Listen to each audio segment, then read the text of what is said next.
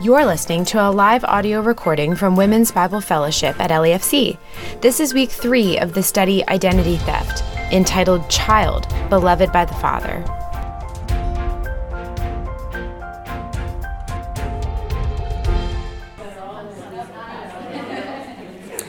Okay, so let's come back together and we'll just go through these and we'll hear what your table had to say about the underlying words in your form. Ready? I love it. You're into it. Okay, so who had to all who? That was the first line, number one. Which table had to all? Okay, Kim. I'll speak loud. All right, sounds good. Uh, we put an invitation, um, invitation to all, um, something to do in order to receive like an active responsibility. We kind of went in on the receive part on that. Uh, received is the next line. Okay, so go back to your line. but you're right, if that's where it's headed. All is inclusive of everybody. Yeah. Jew, Gentile, nationality, socioeconomic status. It's open to everybody. Right. And the who, because ours is underlined on here. Both. also who. Um, Jamie mentioned this too. It's not just it, it. The word who kind of puts responsibility back on us.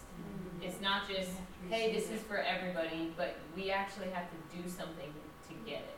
So Awesome. I'm getting shivers. Thank you. That's very good. Yeah, yeah. All, like you said, that then and isn't that what we're told? All. He desires that all would come to him. Who? Okay, good. How about number two, line two, have received him? We had that one, and um, I mean, beyond what's defined in the verse there, those who believe. You may need to talk a little louder, Jen, so Oh, they can hear. Beyond what's defined in the verse there, which is those who believe in his name, that's how we receive him. Um, we said receiving is the opposite of rejecting. So, um, so you have to receive, not reject. And we're receiving him, Jesus Christ specifically. It's exclusively Jesus. It's not anybody else or any other religion or belief system. Um, and we also said received how, and we said by God's grace alone, nothing that we, not our works. So just completely on the basis of his salvation and drawing us to him. Perfect. You ladies are wonderful. Okay, who's got line three? Those who believe and name. Okay. In line three, um, we said the belief is actually the acceptance of Christ at the time of Can, salvation. uh, can you say it a little louder? Thank you. It's like the acceptance of Christ at the, at the time of salvation and not only believe in Christ, but believe who he was, what he's done for us, and it's an ongoing belief. It's not just a once and done thing, it's Right. continual. And how about the word name? Uh-oh. That's the part about the identity. Okay, okay. In his name, in him, who he is, what makes him. Who he is. Right. Yeah. Awesome. Okay. Thank you. And then who's got four? He has given and the right. Forgiven, we put it's a gift, but it's also a past tense thing. It's not like we were given. It's it's already done. Um, and for right, we have responsibility, but again, it was a responsibility that was gifted, um, and it's a position that we carry. Okay. Responsibility that was gifted, a position that we carry. It was given to us, like you mentioned, Ashley. So um, those two words say a whole lot. It, it was given, like uh, lining up with. We didn't have the first thing to do about it. It came from God and the right. Okay, and then number five, to become God's children. That was us. Um, just how much God loves us. The crazy thought of having a parent-child relationship with God. um, this aspect of adoption as becoming God's children, permanent belonging, um, unconditional inheritance because it's secured by Christ. That we have no standards to meet, but it's His work on our behalf. Um, this is for Jew and Gentile and um, the word become insinuating that we weren't, and there was a change, and now we have become. Um, and then also that this was his plan from before the beginning to bring us into this relationship. Okay, thank you. Wow. I just thank you. I love I love that um, when we cover our, our week studies, not just here but any of the studies we do, um, there's always so much. And so thank you for allowing me the time to just really dig into this verse and just think about what those words say so that when we're saying it back to ourselves each week, by the way, each week we're going to say one more. So the number by the time we get to the end, we'll be saying 10 out loud. But by the time when we say it, that those words just will just jump out for you for their meaning. Okay? All right. So this study brought me uh, some laughter and it brought me a lot of thought provoking uh, words and phrases and, and ideas, and it brought me occasional tears. It may have affected you in the same way or not, I'm not certain. Um, but I boiled it all down to three different, um, oh goodness. There we go three different words that kind of, now I'm going big, like looking at the big picture father and adoption and child. And wanted to just talk with you a little bit about each of those terms. So I'm going to start with father, and that does not show up. Well, I am so sorry. What it says in here is, Oh, how he loves us, creator, steadfast, safe, pure, good, abundant, and if I had time, I would fix it, but I won't right now. It'll be up on the website. You can look at it there too. Um, so, anyway, before I go any further, I really want to preface this entire morning by saying that I um, don't really know where you might be um, with your father. We're walking on sensitive ground here. I know some of you well, and I know your stories, and others of you I've just met or don't really know your relationship with your earthly father um, in the past or now. But as I was imagining what people uh, might have been through with their earthly father before we talk about our heavenly father, these are just some thoughts that I came up with that could apply to someone in this room or not. But you may have never known who your father was. You may have never known your father, but known his identity. You may have lost your father to death. You may have lost your father to abandonment. You could have been neglected by your father. You may have been abused by your father. You could have had both a biological and a stepfather, both good, both bad, somewhere in between. You could have had an emotionally absent father with whom now, as adults, you have no relationship. You could have had a succession of adult men through your home. You could have had an uncle or a brother or a family friend who could have filled in that gap but didn't. Or you could have had an uncle or a brother or a family friend who could have filled in that gap and did. Or maybe you had a loving earthly father or have a loving earthly father who's done his best to protect and nurture you. That's a lot of territory. And uh, please know for anyone here who's experienced any version of these scenarios I just mentioned, I ache for you. So, as we talk about the father child relationship today, I want you to just know that God loves you as his child better than even the best earthly father could have loved his child, and he will never leave you nor forsake you. We don't worship an inanimate object. Somebody just mentioned that when we were going through that um, that little activity, or a thousand gods, or an Allah who tells people to kill others or die for him in order to have secure eternity. We don't strive for a state of enlightenment or a man made universal everyone's God within or ultimate lasting happiness through enlightenment. Nor do we attempt to do good so we can reincarnate to a higher status in another earthly life. No, no. None of these things are any other.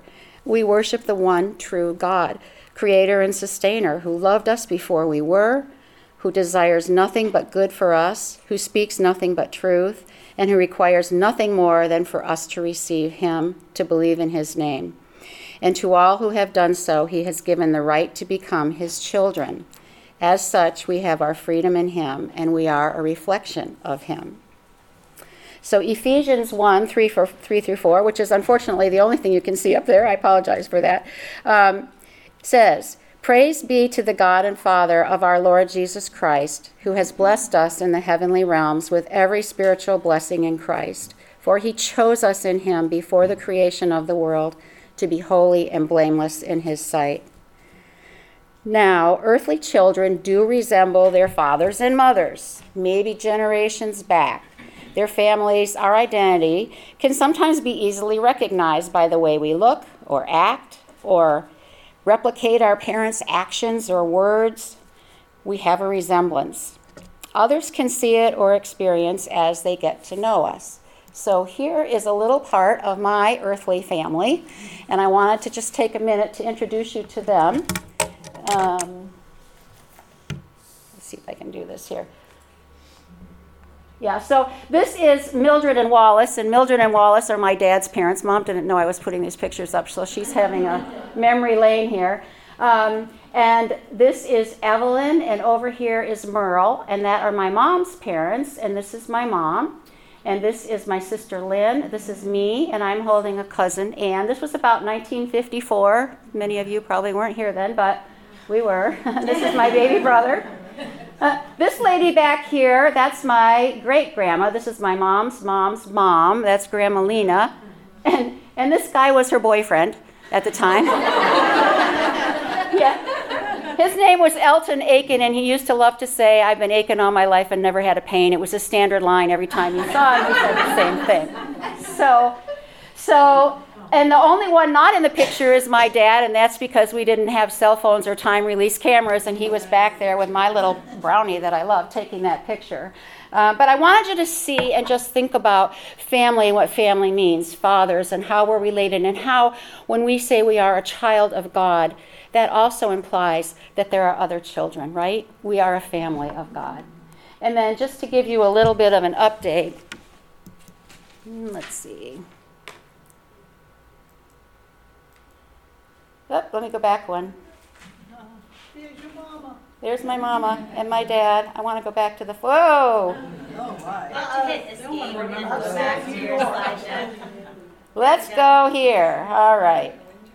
This is my mama and dad, and this was in 1957. And I just wanted you to know my earthly father a little bit. Um, he was a fairly quiet, soft spoken man.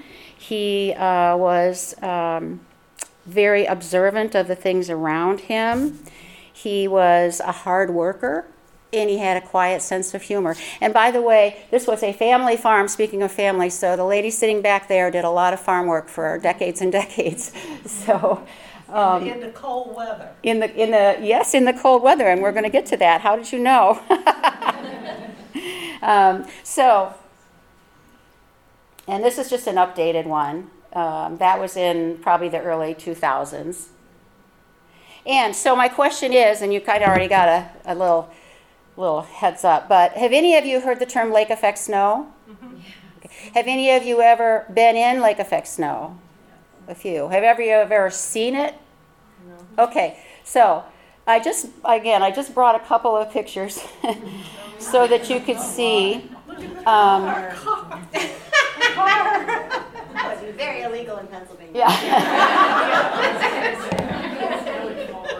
so we grew up in lake effect snow country, western New York State, just south of Lake Erie, and it was a very common occurrence. Every winter we would get storms like this. And I just kind of wanted you to get the really sense for what I'm going to tell you in a, in a second here. But um, there's another example. Um, it would come several times each winter when I was growing up in the 1950s and 60s. So, yeah, you gotta, you gotta love it. Um, I want to just share with you a little story about my father, and I wanted you to get the feeling of Lake Effect Snow first, um, so that I could tell you what the relationship that I had was and how it affected me as I was going through this study. So, um, my mom and dad rarely had a night out, but they did have a night out once in the middle of the winter, and they took us to Merle and Evelyn's house to stay for the evening, and then they came back to pick us up. Uh, in my six year old mind, it was the middle of the night. I don't know what time it was. um, but there was a warning for a lake effect snowstorm, and you could even see across the street at my grandparents' house there was a street light. You could tell there was light there, but you couldn't really see the pole. It was coming in fast. So anyway, I came out on the porch. My dad was on the porch. I think my mom had baby brother and was putting him in the car. and um, my sister was there. And their porch had open sides except for a little half wall and then pillars. So if you can imagine, there were these two open areas on either side. I came out on the porch and a gust of wind literally came and started to slide me in my little PJs and slippers along the porch toward the edge and lift me up. And I, I just remember thinking, oh, what's happening? I was not moving, but I was moving. And my dad, my dad leaned down and he just grabbed me and he picked me up and he held, and he held me. And in that moment, I just felt so secure and so safe. And the, the feeling that I had never left me. I have always remembered that moment. And um, we had lots of wonderful wonderful times as a family. We kind of grew up like a 1960s version of the Waltons. Not much money, lots and lots of love. and so uh, that moment was so special to me. And when I think of God today and I think of our Heavenly Father, that's what I think of. He is, He's there. And so I just wanted to share that with you and give you a little bit of an idea. I'm glad you didn't blow away. Yeah, yeah, I could have been like one of those guys that go out on the. Dorothy. Yeah, yeah, Dorothy. Oh no! Dorothy, Dorothy, Dorothy. Okay, so um, that was father. Let's move from father on to uh, adoption. And um, I am so sorry that these are going to. You know what? I made. Well, I can't do that. It is what it is. But now you can see the previous ones because I darkened those in. Adoption, chosen, permanent, cherished, irreversible, loved, adored. And Ephesians 1 5 and 6 says, In love, he predestined us for adoption to sonship through Jesus Christ, in accordance with his pleasure and will, to the praise of his glorious grace, which he has freely given us, the one he loves. Do you remember in week one when we started and we learned those, those three enemies that um, Melissa Kruger talked about? Anybody remember what they were? I'll give you, yeah, very good. They were the world, the flesh, and the devil. So we can um, look at those and think about what that would be in terms of talking to us about our lives and about how we behave and about how our relationship to our Father could be glorified or maybe um, trashed. So, the world, the world, um, the culture, the people, the influencers around us, they might say things like, just be you, go with your gut, don't get mad, get even. Watch the influencers. I, who ever heard of influencers? I don't know. That's a whole new thing to my generation. But anyway. Or the world might say, you de- deserve the best, and here you can fill in the blank, whatever that best might be. Everything's relative anyway, so go for it. The flesh, that's us, that's our own temptations, our sinful nature, says, or could say, life is just plain awful. I surely can fill in whatever the blank is, do that you might like to do, just a little. I've been wronged and now I need to assert myself. Child of God? Ha, I don't know what God's done for me lately. Just this once I'll try and fill in the blank. After all, it's my truth and the devil, which is powers and principalities. We've talked about that before. What do you mean, child of God? He might say that. Sure doesn't look like it to me. If you would only do fill in the blank, it will satisfy that need or longing or desire you have. It'll make you smarter, richer, better looking, fill in the blank. A loving father would never put you in that position you're in, or try it, you'll like it. Those are all things that we might hear regarding this whole identity. So, ladies, those forces are out there constantly threatening our ability to see ourselves as adopted by a loving father. Okay, and once more, we're going to switch to child, and I'll read you this and then you'll see it darker later. He wants you, He sacrificed for you, He delights in you, He loves you, you are His, and He is yours. And John 10 10 says, Jesus told the Pharisees after healing a blind man that the thief comes only to steal, kill, and destroy. I have come that they may have life and have it to the full. So, our child of God, if we look at our child of God through these three, three phases in our book, that would be identity theft, identity truth, and identity transformation. So, identity theft. The enemy's goal is to destroy any semblance of your identity in Christ as God's child. He wants you to mm-hmm. believe you are still, and they talked about three different options. One was a slave, having to work tirelessly and unsuccessfully to gain his favor, or an orphan, abandoned and left to your own devices with no one to care for you, or an illegitimate child, fully outside the family dynamic, not wanted, not part of any family. My guess is you are all aware of this, but the enemy rarely calls you in advance to say he's going to steal something from you. He doesn't post a message on YouTube. He doesn't appear at your front door complete in a red suit with horns and a tail. Nope. He is much more subtle. His thievery and destruction are often presented in very small increments. He says, You aren't worthy. You never were worthy. God's pretty old fashioned idea, and even if he were real, he wouldn't want much to do with you. So go ahead and fill in the blank. His lies are slick. But Jesus says, To all who have received him, those who believe his name, he has given the right to become God's children, which leads us to identity truth. That's built on his character, creation of God versus a child of God, and steadfast, safe, pure, abundant, enduring. God's love is based on that, on his character, not ours. And I want to take just a second here. We often hear the phrase, a child of God. And sometimes it's expressed truthfully and correctly, but lots of times in our culture, it's used incorrectly and is wholly false in the way that it's used. So, you know, for the last 2,000 years or so, those of us who have trusted in Jesus and received Him, as we talked about, regardless of their background or church group or people group or any defining characteristic, He gave the right to be His children, His family, the church.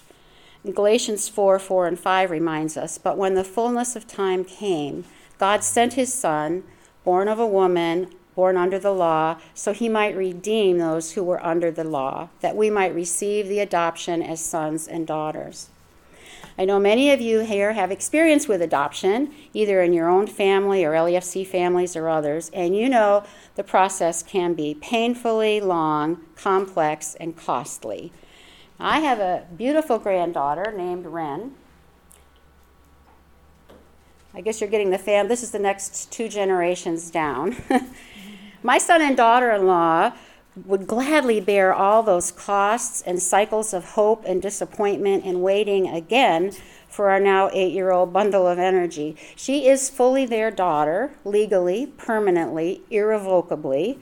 She is an enigma of joy and caring who lives life loud. She wants to be in charge of everything and she can be a challenge, but they love her unconditionally, no different than they love her older brother, who's a biological child. And she, because of that knowledge, fully trusts in them, and she can fall asleep soundly wherever and whenever her Energizer battery bunny batteries wear out.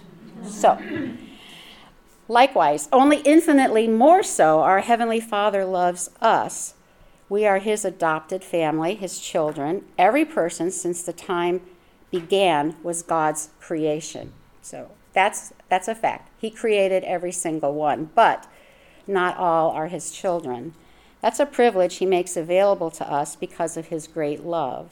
By grace through faith, the gift from God, not by works, so that no one can boast. So our adoption rests entirely on the will and work of God, his character, his love, his plan. So identity transformation trust, family in Christ, rest in Him no matter what, eternal. Once you have that knowledge embedded in your being, guiding your days, you can trust that your Heavenly Father is there to catch you. He's there to catch me from whatever storms come my way. They may knock me over, blow me across the porch, up in the air, or over the cliff, but He is still there with me. And ultimately, we all who are saved will dwell with Him as His family. Through the finished work of Jesus, God sees his children. Our sins have been removed as far as the east is from the west. He's preparing a place for us, and he will come and get us and bring us there. In him we're free. In him we're a reflect, reflection of him, and we are most definitely his children. So we need have no fear looking forward to eternity in the presence of our Father. When we see the world around us, how unsettling it might be, we need have no fear. As you go through your homework together, I would ask you to think about your life. Are you sure that you've received and you believe in Him? If so, that's wonderful. If not, please talk with someone while we're here today. Ask questions. Your, all of your table leaders, Jamie's here, I'm here. We would love to talk with you and pray with you. But just think about that as you go through these questions. So, I will turn you to your homework time